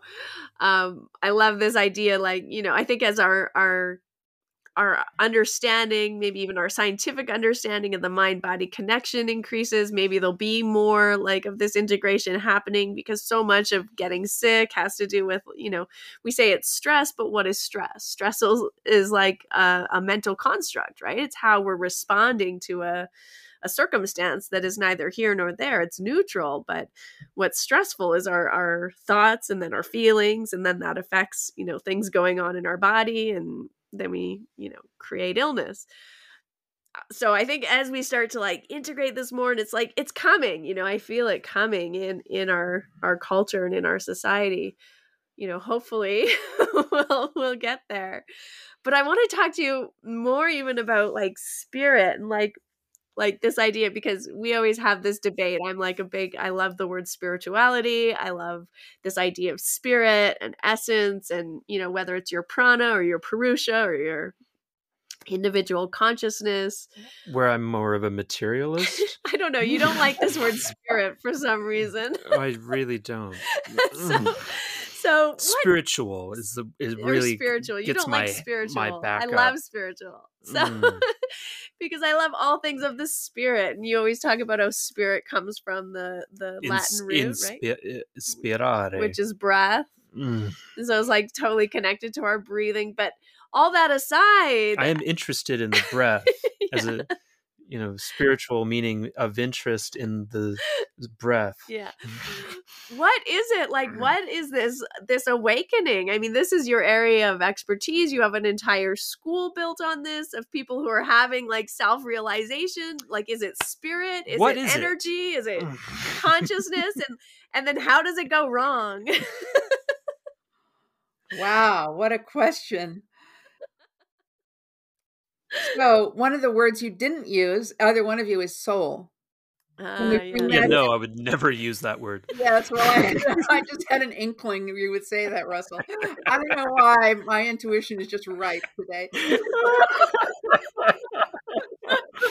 oh, my word. You know why I don't use soul? I'll mm-hmm. tell you why I, I tend not to use soul because mm-hmm. I feel like it has such a, a Christianized Ah, um, oh, interesting. color to it that Yeah. I feel like it's it's a very particular thing in Christianity that doesn't translate to Eastern philosophy as much. So Well, that's why I always tend to stay away from it. And it also has a Platonic context to me, which is Oh. also Oh, like find your soulmate kind of thing. yeah, and just like the tripartite soul and like, you know, the whole like philosophical understanding of soul. I don't know. So here, here's a curveball. Canadians don't have much soul. We got to go to su- the southern part of the U.S. we for do. soul. We have to go to Louisiana. Oh, I yeah, love soul Mm. music. yeah, Um, truly. terrible joke. But you were going to tell us about soul. Well, actually, I was thinking, how about a curveball? I just bring in a, a, a another word Yeah. that probably neither one of you know called perispirit. Perispirit. Aha. I gotcha. Mm. so Like you know, neither one of you know it. So maybe that will just create a, a little more neutral zone. Yeah, So- tell us. So it's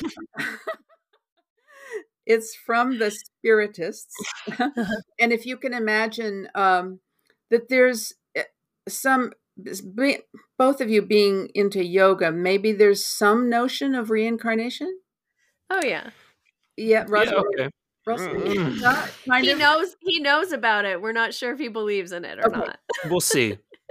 we'll see. Mm. let's just, let's just say that some part of us um is Comes back in some way. yeah to come not only comes back but is carrying a, a a suitcase full of the karma from the last lifetime Yeah. and and that particular aspect of us is um what comes in when we're actually in con- in conception.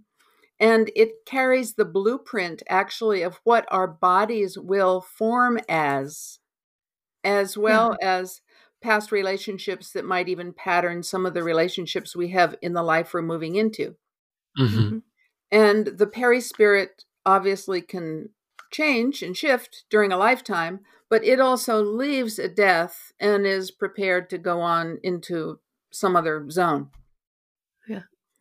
So the perispirit is a very important part of what they focus on in spiritism. Mhm. Mm. And a lot of people just say, well, what is it in English? Is it the soul? Is it the blah, blah, blah, blah, blah? So we get all confused about how to translate it. But Right. uh, Uh, but it is is, it like a Atman Param Atman? No, it sounds like the causal body to me in Eastern philosophy, like the the storehouse of karmas, basically. That like, I mean, in reincarnation, that's kind of what reincarnates, not your personality, not your disposition or your likes or your dislikes. It's just like the storehouse of karma. Is that is that the same thing? Yeah, and and yet I haven't seen it in Eastern philosophy, maybe because I haven't read enough harmony, but I haven't seen it in Eastern philosophy explained quite as much as they do within Spiritism. Yeah, and Mhm. literally giving the blueprint for for what you will look like, uh, what disease you might have, uh, exactly everything about how your body will function. yeah, So, um, so actually addressing the perispirit in energy healing is extremely important and part of what they're Ah. doing, Mhm. yeah. and uh, maybe part of why the the the healing is so important. Mm. Yeah. Now I Oh. can't remember why I'm talking about this.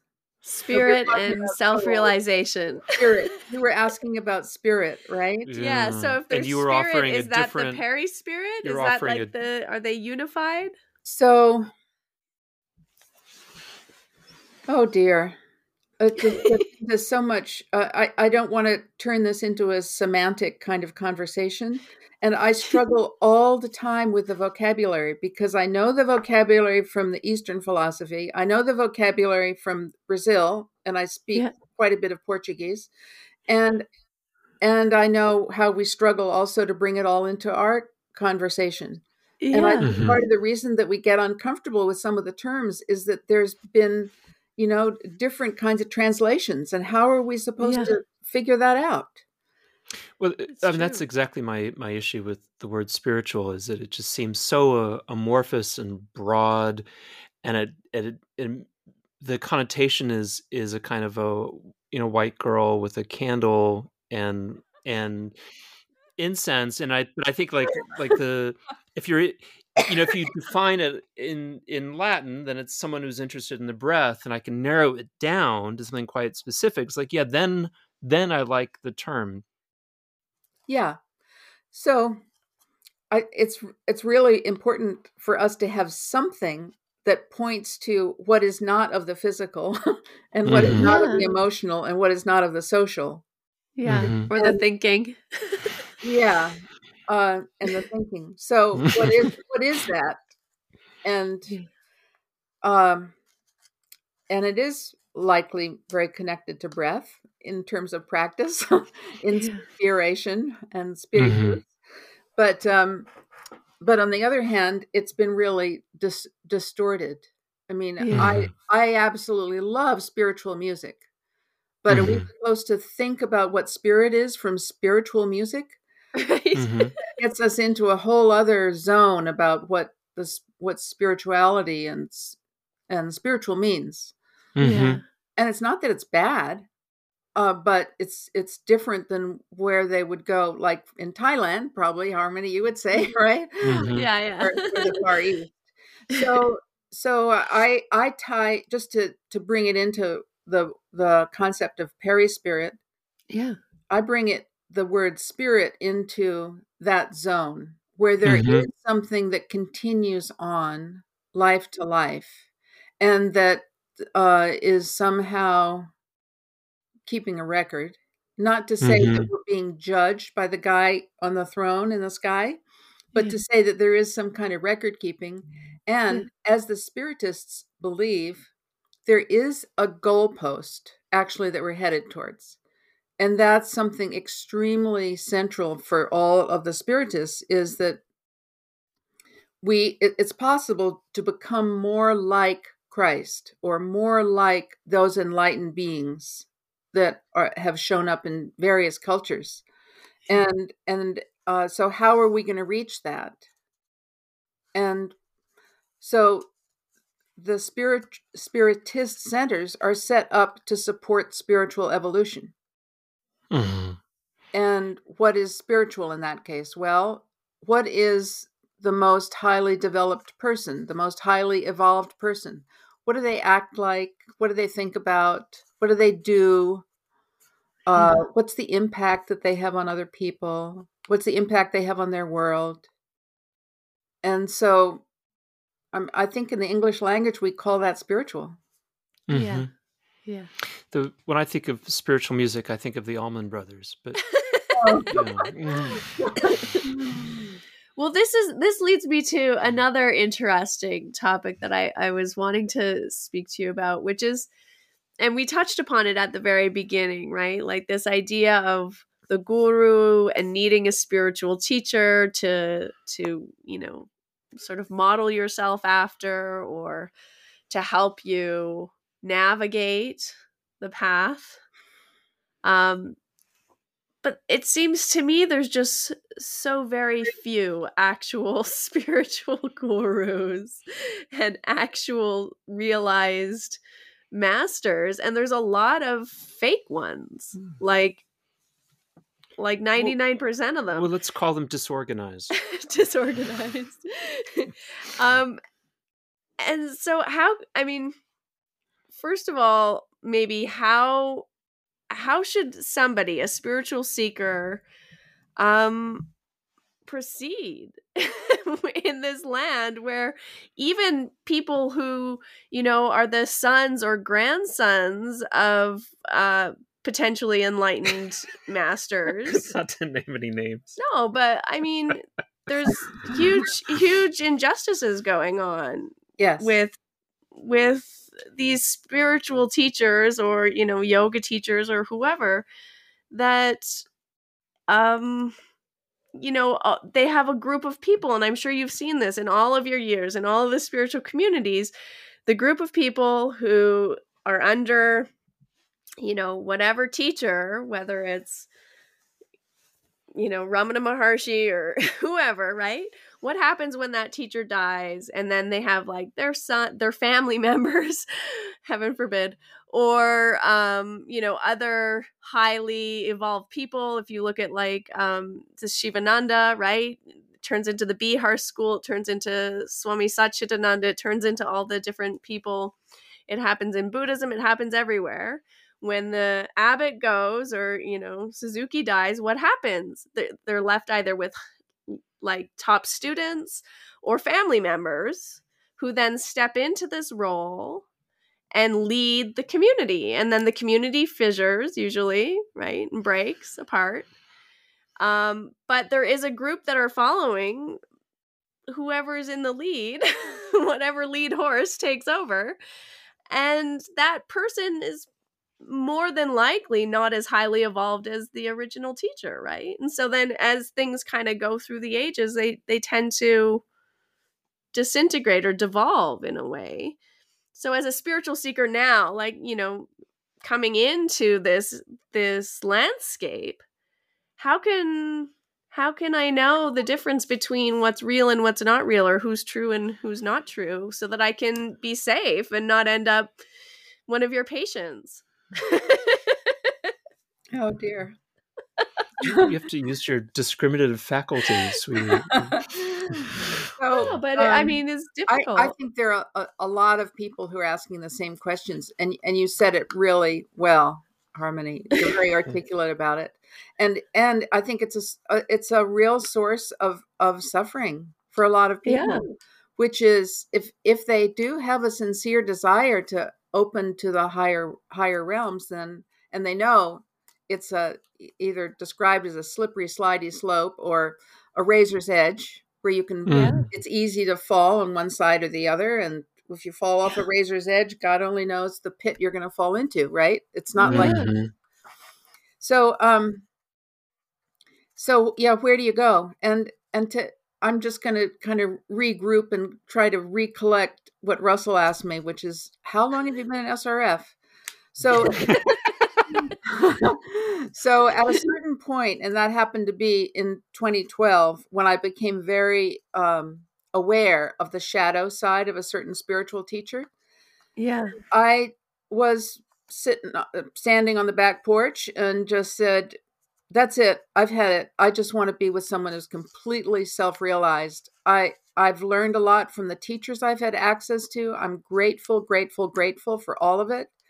But at this point in my life, I just want I want the top dog, and not mm-hmm. to say that top dog means that we're in competition, and so there's been a lot of you know competing going on.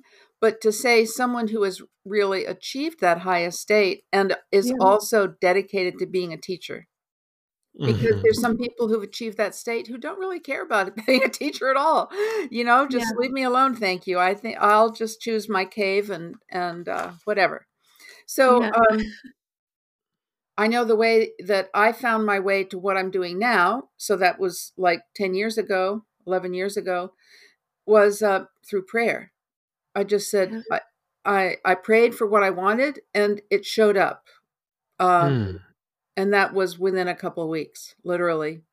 Wow. and and i had to go through something which was oh okay here i am. I just left brazil. I'm back in the united states. Who am i going to meditate with? A friend of mine said oh come meditate with us. She didn't say anything about what the group was. She just said come meditate with us. I did. I found out it was an srf group.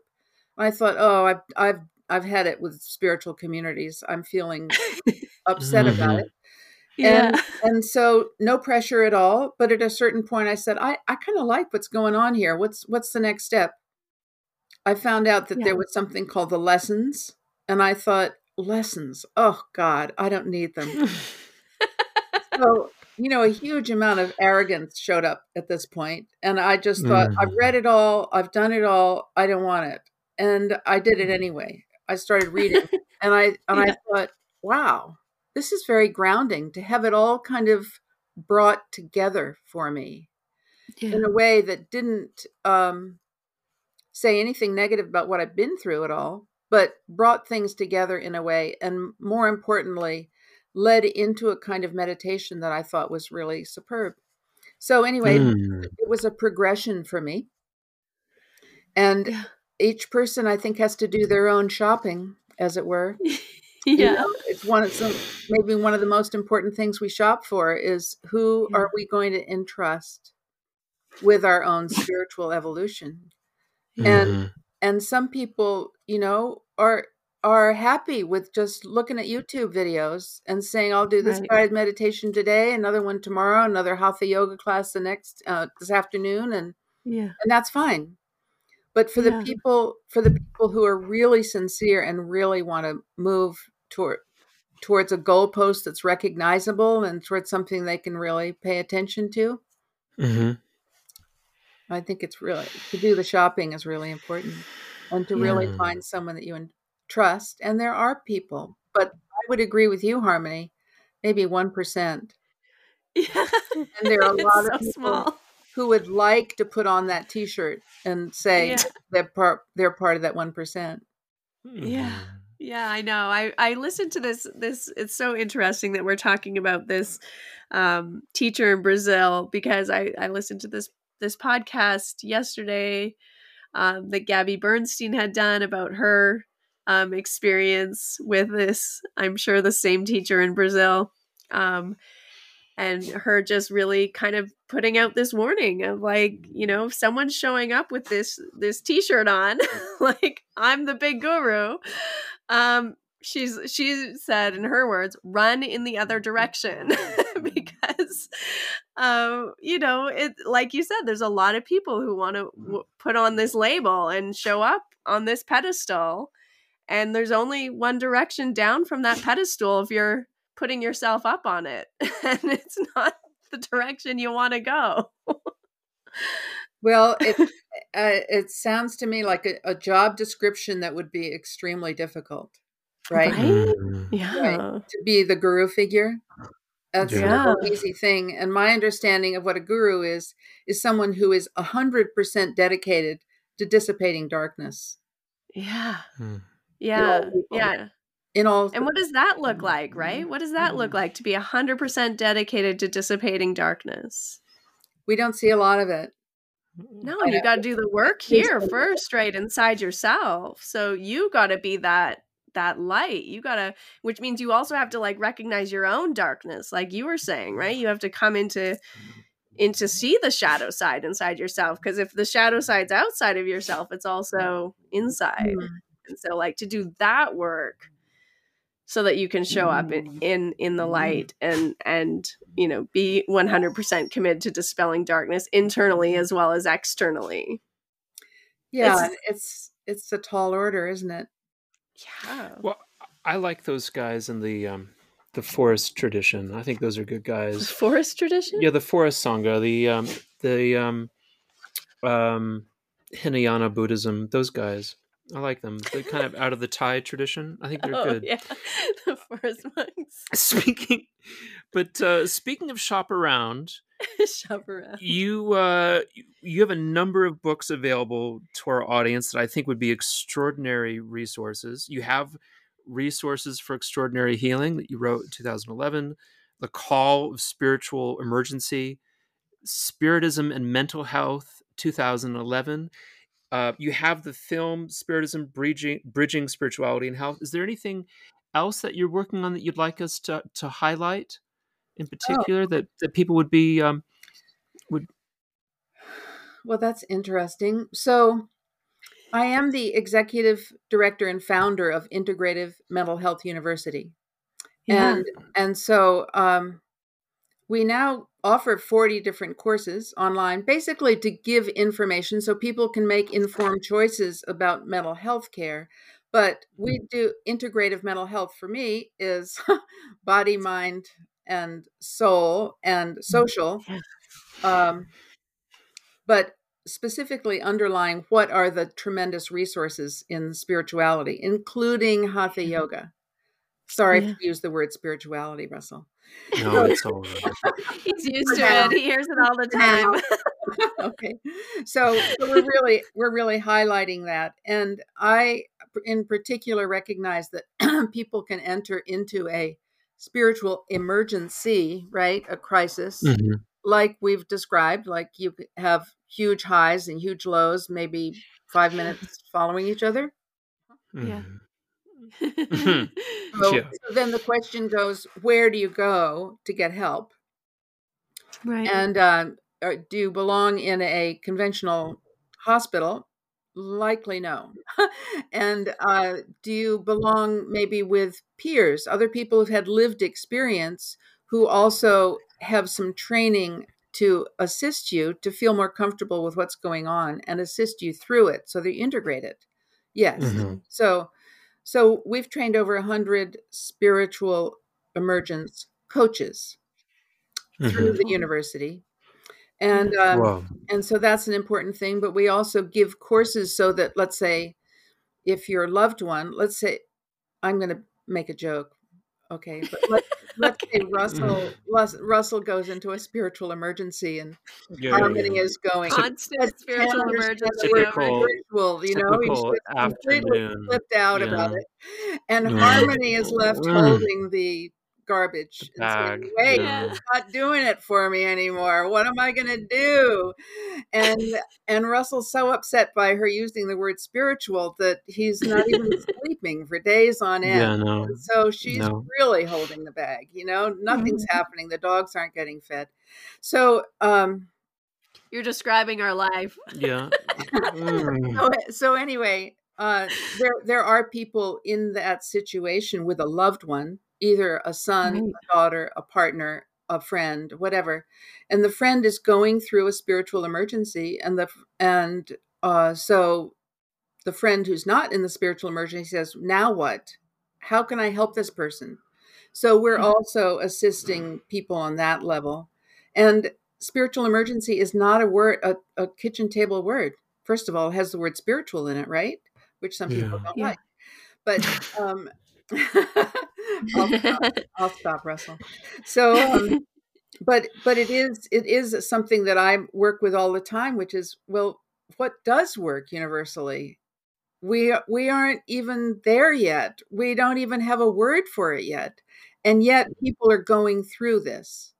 So Mhm. someone else has suggested how about emergent phenomenon that's, That's just nice. a Mm. mouthful blah Yeah, it's just- yeah. and we could just say awakening someone's going through a difficult awakening process that works yeah.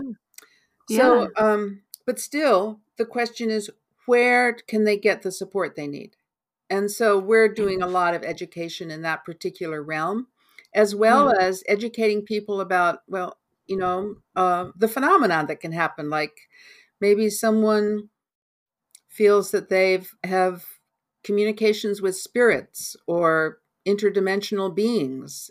Does that mean that they're crazy or does or and what does science say about that?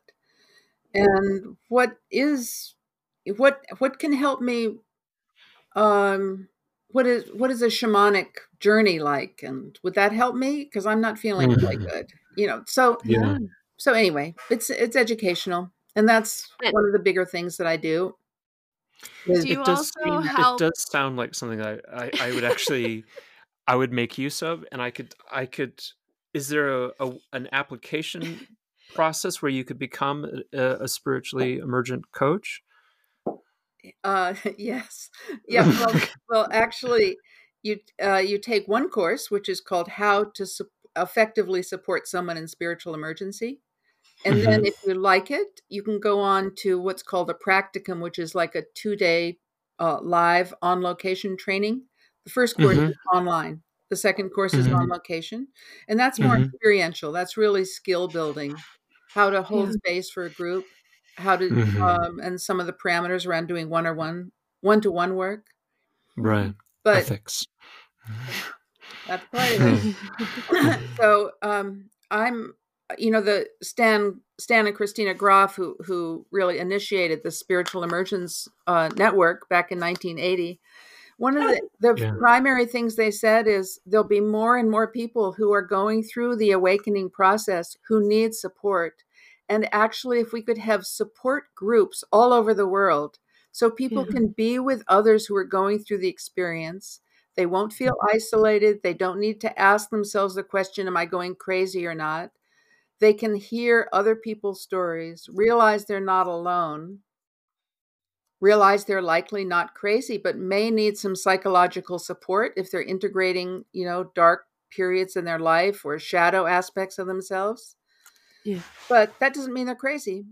It just means mm-hmm. they're going through an evolutionary process. So mm-hmm. yeah. So I'm I'm kind of picking up um, at that point with the Grof work. You know, mm-hmm. said that was important back in 1980, but no one has really been consistently training people to do those support groups and um, making sure the organization is there. Back to mm-hmm. bureaucracy, mm-hmm. right? But um, mm-hmm. the organization is there, and so people yeah. can find those folks. So yeah. we, uh, on the imhu.org, our main site, you can find our directory for spiritual emergence coaches as well as access to the courses. And, uh, Amazing. Uh, and Russell, we would welcome you and I watch you shiver every time we use the word spiritual. well, I you're also I'm helping. very actually I'm very actually intrigued, and I Should do it. and I want to I want to thank you for for coming on the show, but I'm also like I'm super intrigued about how Harmony found you in the first place. Well, I wanted to say this it's amazing. It's I'm really this, is... this has really been incredible. I know it's so fascinating, Talking right? You. Like I said, we could talk for hours and hours. I think because it's this is a topic that I I love that I find so rich and deep and juicy and interesting and has so many different directions we could go in. But I think you also do some some therapy or coaching with people who have have struggled right with this awakening process but maybe also have you have a um, private practice. yeah experienced within within the uh, context maybe of an awakening or even coming out of like a cult like situation or a, a, a, situation where people have experienced abuse or trauma. Right. Maybe spiritually harmony. mentally emotionally physically you are somebody who can help them. Maybe harm you could help harmony. I think you could yes, I have a private practice. yeah. And and actually Russell the way I came to your door or came to Harmony's attention is is through someone who had approached me because she had had a very difficult time and mm-hmm. was looking for someone who had know-how around spiritual communities as well as psychology. Mm-hmm. And that's okay. how she found me. Yeah. Okay. Yeah. Wow. Yeah. So um, who knows? There could be many people out there listening who have suffered these these things. So you would definitely all, be my my recommendation to go to. All of them, all of you listening. yeah.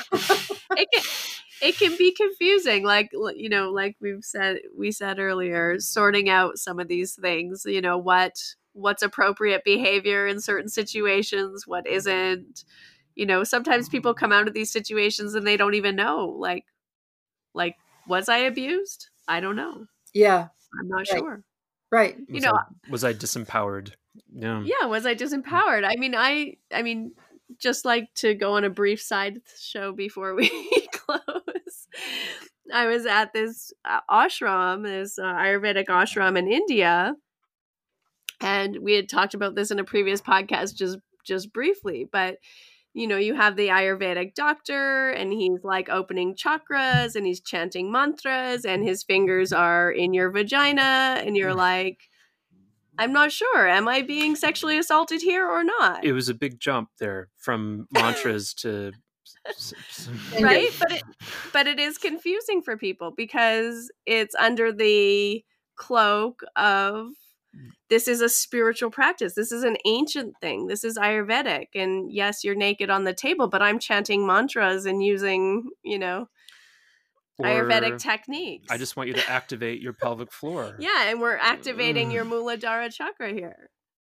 And Yeah. so it's confusing right you leave those situations thinking huh i think that something might not have been right there right Yeah. It Yeah.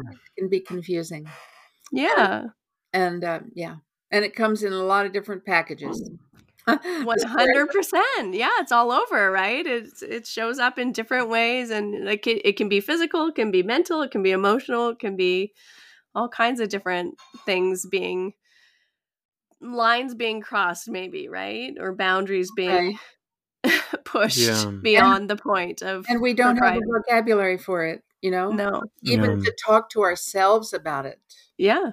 and then Yeah. it Yeah. gets kind of scary like who do you talk to like i wouldn't have gone to my dad to, if i had that experience i wouldn't have gone to my dad and said well so what was going on you know he'd say well at harvard medical school Yeah.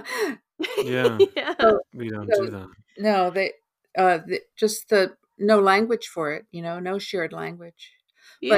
even shared language is i mean it, we're not just talking about words we're talking about concepts too Exactly. so Exactly. And as a student, you're putting yourself in those situations as well often. And so then it gets even more confusing. You're like, oh, and I'm paying for this? yeah Huh. Hmm. right Yeah. Now I'm really confused. Yeah. and then and then it follows like who do i go to to help me sort this out yeah. Right. Yeah. Yeah. So I mean you're doing such a such an incredible job in the world and I think that that it's it is like you say it's going to be needed more and more because this, you know, uh, I think more people are are moving into the mind body practices, you know, breathwork practices, all these different things that are really working with this psycho spiritual energy. It's working with our nervous system and You're gonna get there's some. not a lot of expertise to help people when it goes out Yeah. of out of uh, control or in a d- direction that wasn't intended. You're gonna get some people who try too hard. Uh, well you know um, as we're talking about it there's also with the psychedelic movement and so Yeah. much interest in this that Yeah. people are saying i don't need to go to peru that costs a lot of money i think i'll just go to an ayur uh, not ayurveda but ayahuasca. Ayahuasca. ayahuasca yeah, retreat in San Francisco or New Yeah. York or Yeah. Boston or wherever. totally. You know, like I can just hop in my car and go in the weekend and I don't know this person, but I'm sure they're okay because it's really Yeah. about the ayahuasca. It's not about the person. Well, Yeah. it's the same kind of thing. Like who Yeah. you choose as a teacher and guide, is that person really um, going to be there for you? And unfortunately, there's there's been a lot of abuses in that world as well as Yeah. breaking Yeah. so yeah, one hundred percent. Well, thank you so much for coming on. It was just such a pleasure to meet with you and have this conversation. And people can find you on your website. Can you say it again? Oh, I I M H U. Think think HU. of the phrase "I'm human," and it's oh, Oh. Beautiful. I love it. four letters. I'm Yeah. Hugh. I'm I'm Hugh. Hugh.org. Dot org. Not for profit organization. Wonderful. Wonderful. A non for profit organization. Thank you so and all the information will be in the show notes anyway, but we're Oh, okay. just so grateful you could come on our podcast It's- today. Thank you Well, so much. it was a delight talking with you. I enjoyed it completely. And I'll tell you, I didn't realize that we were being recorded for the first 10 minutes. And then I looked up and I thought, oh, we're being recorded. It just oh. kind of. I just started do. it. I was like, we're gonna lose all the good stuff if we're I don't losing so much this. good stuff. She just like pushed the buttons, like, oh, they're We off and running. in. Oh, Yeah. I'm glad I didn't tell all my dirty jokes first up. Mm. Would have fit in perfectly. Fine. Next time. Next, next time, next time, we'll save those. Thanks for listening to this episode of Finding Harmony. With me, your host, Harmony Slater. You can find out more information on my website, harmonyslater.com. And I look forward to connecting with you again soon.